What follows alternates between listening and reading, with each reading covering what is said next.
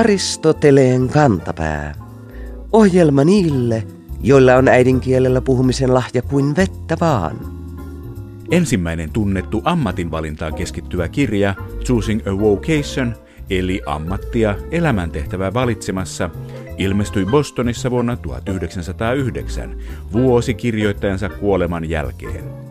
Kirjan kirjoittaja Frank Parsons varmaankin tiesi mistä puhui, koska ennen kirjan kirjoittamista hänellä oli takanaan ura insinöörinä, tehdastyöläisenä, opettajana, asianajajana, professorina, ekonomistina, sosiaalitieteilijänä ja sosiaalireformistina. Nykyään harva ehtii noin moneen työhön ja elämä on muutenkin niin eriytynyttä, että harva tietää mitä muut ammattikunnat tarkkaan ottaen tekevät. Yle Puheen Kysy mitä vaan ohjelma kysyykin joulukuussa, mitä tekee asianajaja. Studiossa asianajaja vastaili kiinnostavasti ja laaja-alaisesti kuulijoiden lähettämiin kysymyksiin. Kuulijamme nimimerkki Saarikosken isäntä yllättyi iloisesti asianajajan seuraavasta täsmällisestä kuvauksesta. Viikon sitaatti. Asianajajan tehtävä on pitää norsu siellä posliinikaapissa jotenkin niin kuin aloillaan. Nimimerkki Saarikosken isäntä ei ole ainoa, jolle norsun pitäminen aloillaan posliinikaapissa antaa paitsi miettimisen, myös iloitsemisen aihetta. Nyt mekin ajattelemme asianajajien työtä aivan uudella tavalla.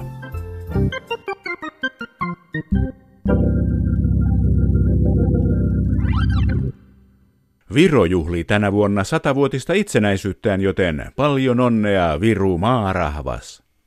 Maarahvas saattaa kuulostaa hiukan halventavalta nimitykseltä maaseudun asukkaista, mutta Virossa sana rahvas on säilyttänyt Itämeren suomalaisen merkityksen kansa. Kaisa Häkkisen etymologisen sanakirjan mukaan rahvas merkitsee kansaa kaikissa lähisukukielissä, niin Karjalassa, Virossa, Vatjassa kuin Vepsässä. Sen lähtökohta on yhdistetty sanaan raavas, joka taas merkitsee täysikasvuinen, täysi-ikäinen, voimakas. Kielitieteen mukaan kumpikin sana on lainaa kantagermaanista, jossa sana brauas tulee teon sanasta kasvaa, kukoistaa. Etymologinen sanakirja päätteleekin, että täysikasvuista ja voimakasta merkitsevä sana olisi siis saanut täysi-ikäisen ihmisen ja tällaisista ihmisistä koostuvan joukon merkityksen. Hiukan samaan tapaan on käynyt suomen kielessä sanalle väki.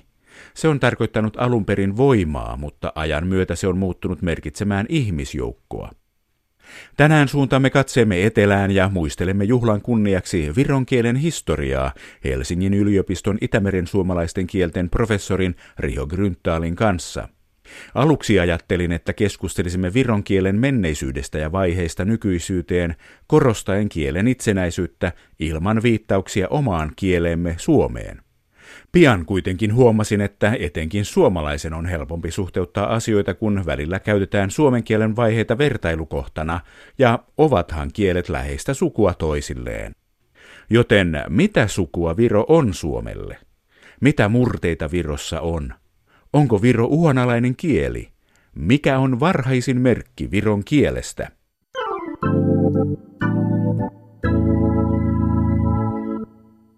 Viro täyttää näihin aikoihin sata vuotta, onneksi olkoon. Mutta mikä on varhaisin merkki Viron kielestä, Helsingin yliopiston Itämeren suomalaisten kielten professori Riho Gryntaal? Viron kielen vanhimmat katkelmat löytyvät Henrikin Liivinmaan kronikasta 1200-luvulta. Se on sellainen aikalaiskuvaus, jossa kerrotaan saksalaisten tulosta Baltiaan tämmöisen kolonisaation syntymisestä. Yksi niistä katkelmista, mitä sinne on nimien ja paikan nimien lisäksi tallennettu, on tämmöinen eh, maininta, kun sillä pappia kidutetaan ja kronikoitsija on tallentanut tällaisen repliikin, että laula, laula pappi. Kumpi nyt on sitten vanhempi kieli, Viro vai Suomi? Niillä on yhteinen juuri ja se juuri on kyllä ihan yhtä pitkä, menee sinne aamuhämärän takaiseen aikaan. Mutta sitten se, mistä aletaan tunnistaa Viro ja Suomi, niin meillä on tietenkin sitten olemassa nämä tietyt maantieteelliset alueet, joilla niitä nykyään puhutaan ja Niihin liittyy sitten kirjakielten historia. Kirjakielen historia on kummallakin puolella siinä mielessä aika samantyyppinen, että se liittyy uskonpuhdistukseen 1500-luvun tapahtumiin ja siihen, että aletaan sitten kääntää uskonnollisia tekstejä suomeksi ja viroksi. Se tapahtuu vähän eri tavalla kyllä sitten. Mutta sitä ennen tietysti on ihan selvää, että kumpaakin kieltä on puhuttu. Siinä on se puhutun kielen pitkä vuosituhansien jatkumo, joka sitten tekee pikkuhiljaa tämmöisen Itäisen meren suomalaisen kieliryhmän tänne Itämeren alueelle. Ja siinä Itämeren suomalaisessa kieliryhmässä sitten Suomi ja Viro on niitä tunnetuimpia nykyisiä kieliä. Kun aina sanotaan, että Viro ja Suomi ovat sukulaiskieliä, niin mikä sukulaisuussuhde voisi olla kyseessä? Onko tämä äiti-tytärkieli, isoveli-pikkuveli vai serkku-kälytyyppinen sukulaisuussuhde? No kyllä se läheinen sukulaisuussuhde ilman muuta on, koska on niin paljon yhteistä sanastoa ja kielen perusta on yhteinen. Saman perheen jäseniä, aika iso perhe kuitenkin. Ne ovat kumpikin kehittyneet samasta kantakielestä. No tällä tavalla sitä voidaan tietenkin selittää sitä sukulaisuutta ja yhteistä historiaa. Kielen aineksia vertaimella, sanoja, kielioppia, kielen rakennetta – voidaan päätellä jotakin, että minkälainen se aikojen alussa on voinut olla. Tai jossakin välivaiheessa nähdään ei ole semmoisia staattisia tiloja ollenkaan. Jos sanotaan että joku aikakausi, niin kyse on silloin rautakautisesta ilmiöstä, ehkä varhaisen rautakauden puolelle mennään, eli ajanlaskun taitteen jälkeen ensimmäiset vuosisadat on semmoista aikaa, jolloin tätä yhteistä kantakieltä on ehkä puhuttu. Mutta sen jälkeen on ollut tietenkin paljon kontakteja Suomenlahden poikki ja tämän päivän kartalla näkyvät kielialueet, niin – ei ole välttämättä olleet ollenkaan niin, niin staattisia kuin ne tämmöisellä poliittisella kartalla näyttäisi olevan. Sehän on sitten 1700-1800-lukujen kansallisvaltioiden idean tulosta. Eikö tuo Lounais-Suomi ole siitä mainittu, että sikäläinen murre olisi paljon velkaa Viron kielelle? Itämeren suomalaisten kielten professori Riho Gryntaal. No se on hyvin kiinnostava alue, koska Lounais-Suomi todella suomen kielen murteena, niin se muistuttaa eniten Viroa.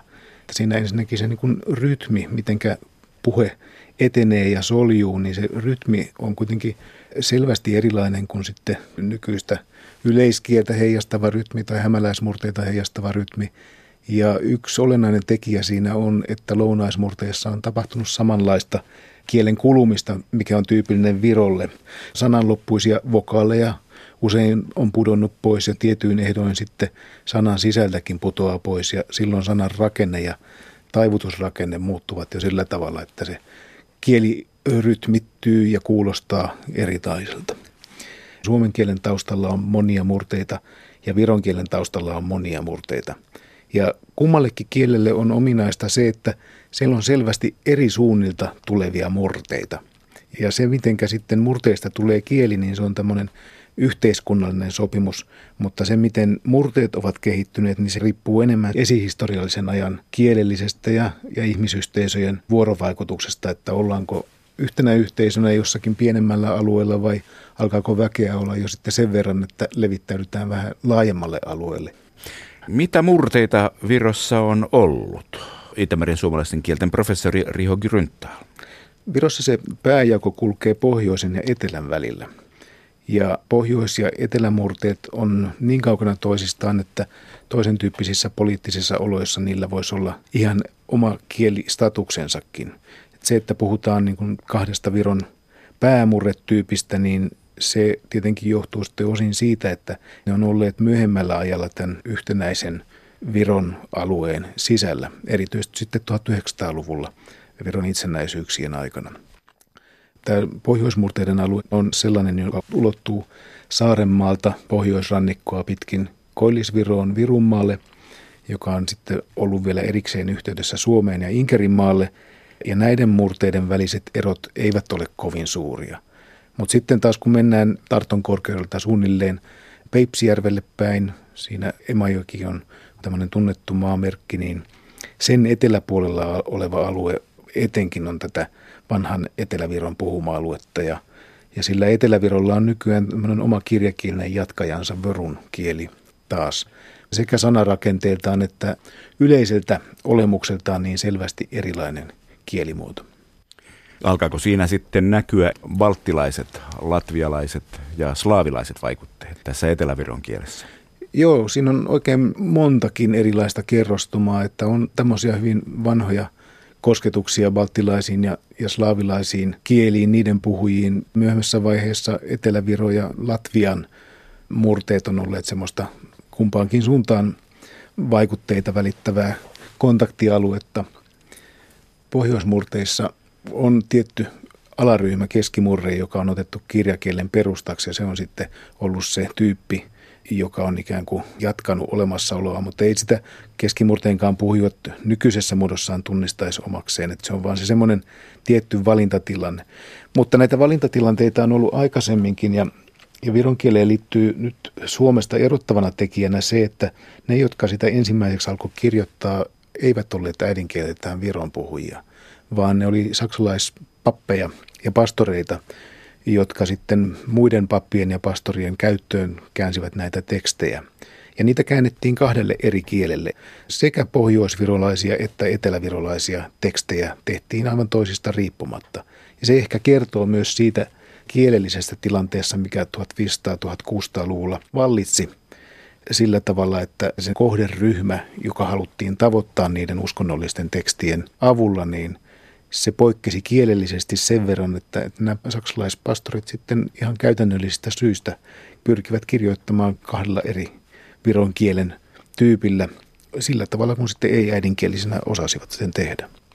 Missä vaiheessa tämä valinta sitten Keskiviron, Pohjoisviron, Murteen puolelle kallistui? Itämeren suomalaisten kielten professori Riho Gryntaal.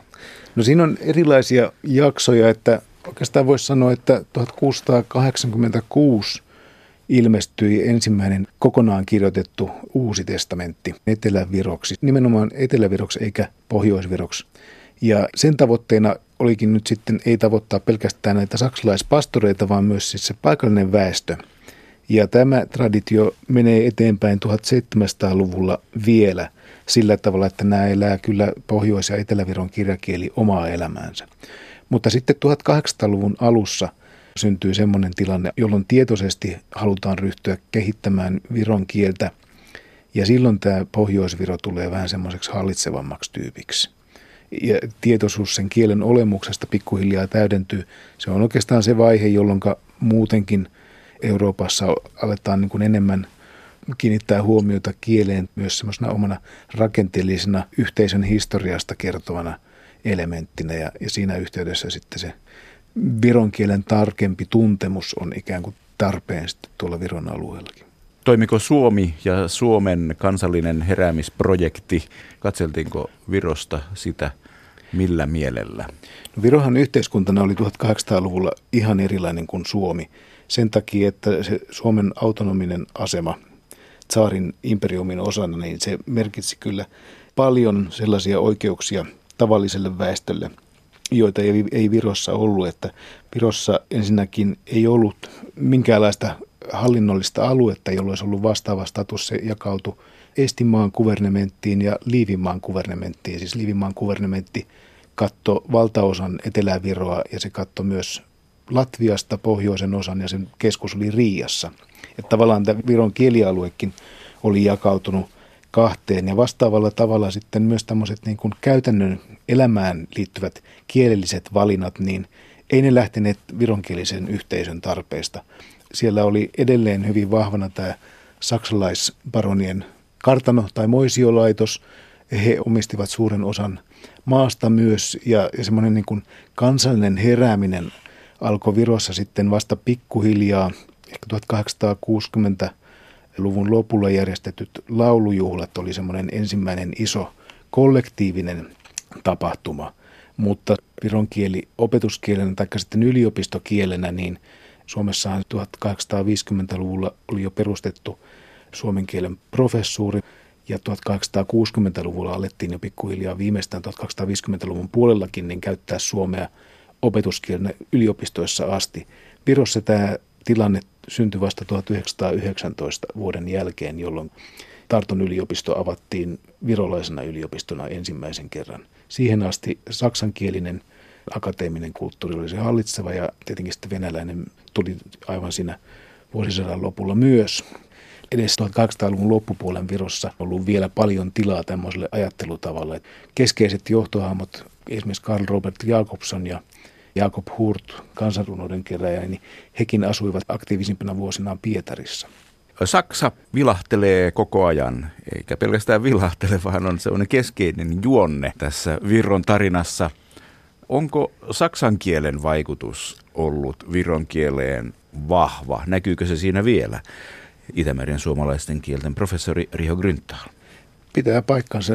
Tämä on ihan oikea johtajapäätös. Se on myös yksi semmoisia olennaisia asioita, mitkä erottaa nykyviron ja nyky-Suomen toisistaan. Että Suomessahan ei ole tämän tyyppistä vahvaa Saksan vaikutusta.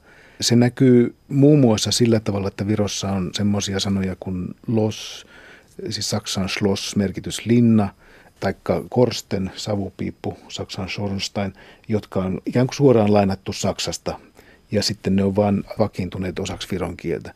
Mutta sitten semmoinen paljon huomaamattomampi asia on saksalaispastorien kädenjälki Viron kirjakielessä ja siinä vaiheessa, kun Viron kirjakieltä luotiin ja saksalaispastorit sitä kirjoittivat, niin he ottivat omasta kielestään tämmöisiä malleja, että esimerkiksi mä luen raamattu läpi, minä luen kirjan läpi – Tämä rakenne johtuu siitä, että saksalaisen mallin mukaan haluttiin sanoa, että ich lese das Buch durch. Durchlesen on se rakenne, että siinä on tämmöinen verbin eteen tuleva partikkeli, joka saksan kielin mukaan pitää olla. Ja se malli siirrettiin semmoisenaan viron kieleen. Ja tämän tyyppisiä niin kuin esimerkkejä Virosta löytyy aika paljon.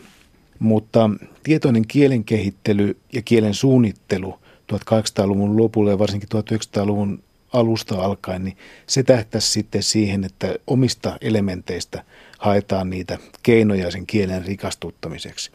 Ja niitä omia elementtejä oli ensisijaisesti omista sanoista, perusvartaloista tehtävät johdokset, murteista löydettävät sanat ja sitten myös suomen kielestä haettavat sanastolliset mallit. Tämä on aika semmoinen hämmästyttävä yhtymäkohta tässä suomen ja viron kielten historiassa kanssa, että tulee semmoinen vaihe, jolloin aletaan tietoisesti etsiä näitä vaikutteita. Näin jossain tilaston, että 2000-luvulla suomen kielen puhujien määrä on lisääntynyt 6 prosenttia, viron kielen puhujien määrä on vähentynyt 6 prosenttia. Tarkoittako tämä sitä, että viron kieli on kuihtuva ja kohta katoava kieli? No siihen on vielä pitkä matka onneksi. Viron väestömäärähän on, jos ajatellaan tuhannen vuoden kehitystä, niin se on heilahdellut varsinkin sotien ja tautien takia – hyvinkin paljon joinakin vuosisatoina. Tämmöinen pieni lasku heijastaa ehkä osittain myös sitä, että syntyvät ikäluokat ovat pitkään olleet vähän pienempiä kuin se osa väestöstä, jonka elinkaari alkaa olla tiensä päässä. Se on tavallaan ihan tämmöinen luontainen väestön kehitys, mikä tähän liittyy. Siihen liittyy myös sitten tämä muutto töiden ja muun elämän perässä ulkomaille – 2016 oli ensimmäinen vuosi, jolloin esimerkiksi muuttoliike Virosta Suomeen ensimmäistä kertaa tasapainottui. Että se ei enää ollut yhteen suuntaan kulkeva virta. Ja tämmöiset asiat näkyy sitten näissä puhujamäärätilastoissa. 6 prosentin pudotus kokonaismäärässä, niin kyllä se on lukumääränä ihan iso, mutta sitten pitkäaikaisessa kehityksessä niin se ei ole vielä peruuttamaton ja semmoinen dramaattisesti tilannetta muuttava. Aristoteleen kantapään yleisön osasto. Jotkin anglismit, kuten surfata, treenata tai yes, uppoavat suomenkieliseen puheeseen kuin kuuma veitsi voihin. Toisinaan uutta asiaa tai ilmiötä kuvaava vieraskielinen termi on käytössä vain hetken aikaa sopivan suomennoksen puuttuessa. Aristoteleen kantapään Facebook-ryhmän jäsen Liisa päivitteli Ylen Areenasta löytämäänsä markkinointilausetta, joka kuului näin. Bingetä Areenan suosikkisarjoja. Lausutaanko verbi suomalaisittain bingettää vai alkukielen tapaan benchettää, ei ole tiedossa. Heikki kertoi kommentissaan sanan merkityksen, joka on ahmia, rohmuta, eli tässä katsoa kaikki sarjan osat putkeen. Englanninkielisen bench-verbin käytöllä Yleisradio haluaa ilmeisesti viestittää, että Suomessa surfataan ohjelmatarjonnan aallonharjalla kansainväliseen tyyliin. Aristotelen kantapää ei silti usko, että kansa bingettää tulevaisuudessa, kun suomen kielessä toiminnalle löytyy valikoima paremmin suuhun sopivia termejä.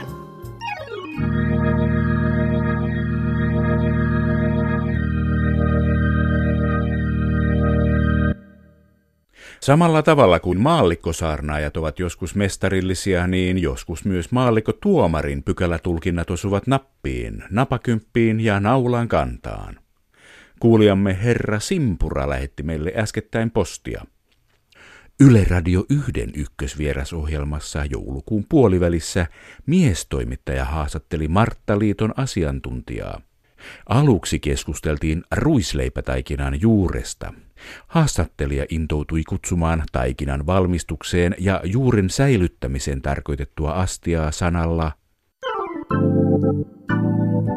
Viikon fraasirikos. Kiulu. Herra Simpura jatkaa. Toimittaja ei selvästikään tiennyt, että kiulu on nesteiden säilyttämistä ja nauttimista varten, ja taikinaa taas on tehty ja juurta säilytetty tiinussa tai pytyssä. Taikina pyttyyn hän piikakin laulussa tallasi, ei kiuluun. Aristoteleen kantapään leivontafraasien ylimmäinen kiuluniekka yhtyy herra Simpuran valmistelemaan rikkeen analyysiin aina tuomiota myöten. Rangaistukseksi suosittelen saunomista kolmena peräkkäisenä lauantaina kiulu päässä ja samalla tiinua saunasta etsiskellen. Kiitoksia herra Simpuralle perinpohjaisesta työstä. Eiköhän näin tiukalla rangaistuslinjalla saada tapafraasirikollisuus kuriin ja taikinat tiinuun. Viikon sitaattivinkki. Ikään kuin Viron ja Suomen valtioiden satavuotisjuhlallisuuksien kunniaksi suunnitelmat merenalaisen tunnelin kaivamiseksi Helsingin ja Tallinnan välille ovat pidemmällä kuin koskaan. Nopeaa junamatkaa odotellessa menee varmaan ohi muutama muukin juhlavuosi, kuten esimerkiksi se, että ensi vuonna tulee kuluneeksi tasan 800 vuotta siitä, kun Tallinna sai nimen Tallinna. Vuonna 1215 saksalainen ritarikunta oli pyytänyt Tanskan kuningas Valdemar toiselta laivastoapua Baltian käännyttämisessä. Paavi oli juuri myöntänyt Liivinmaan käännyttämisen samanarvoiseksi kuin matkat Pyhälle maalle, joten sotaretki pantiin pystyyn ristiretkenä vuonna 1219. Sotaretken ratkaiseva taistelu käytiin legendan mukaan Lindanisessa, joka sijaitsee niillä main, missä Tallinnan vanhassa kaupungissa nykyään on Taani kuninga Aed, eli Tanskan kuninkaan puutarha. Tarinan mukaan tanskalaiset alkoivat olla taistelussa pahasti häviöllä, kun äkkiä taivaalta leijaili alas punavalkoinen lippu.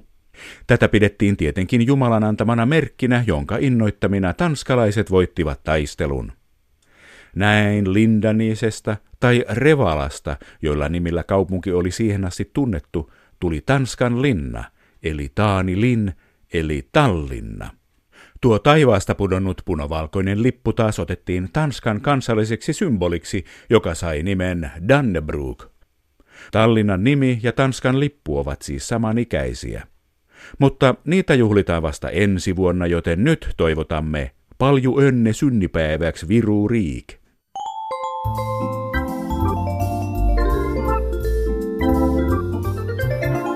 Kerro Aristoteleen kantapäälle, mikä särähtää kielikorvassasi. Tee se internetissä osoitteessa www.yleradio1.fi kautta Aristoteles tai lähetä postikortti PL 58 00024 Yle. Aristoteleen kantapää selvittää, mistä kenkä puristaa.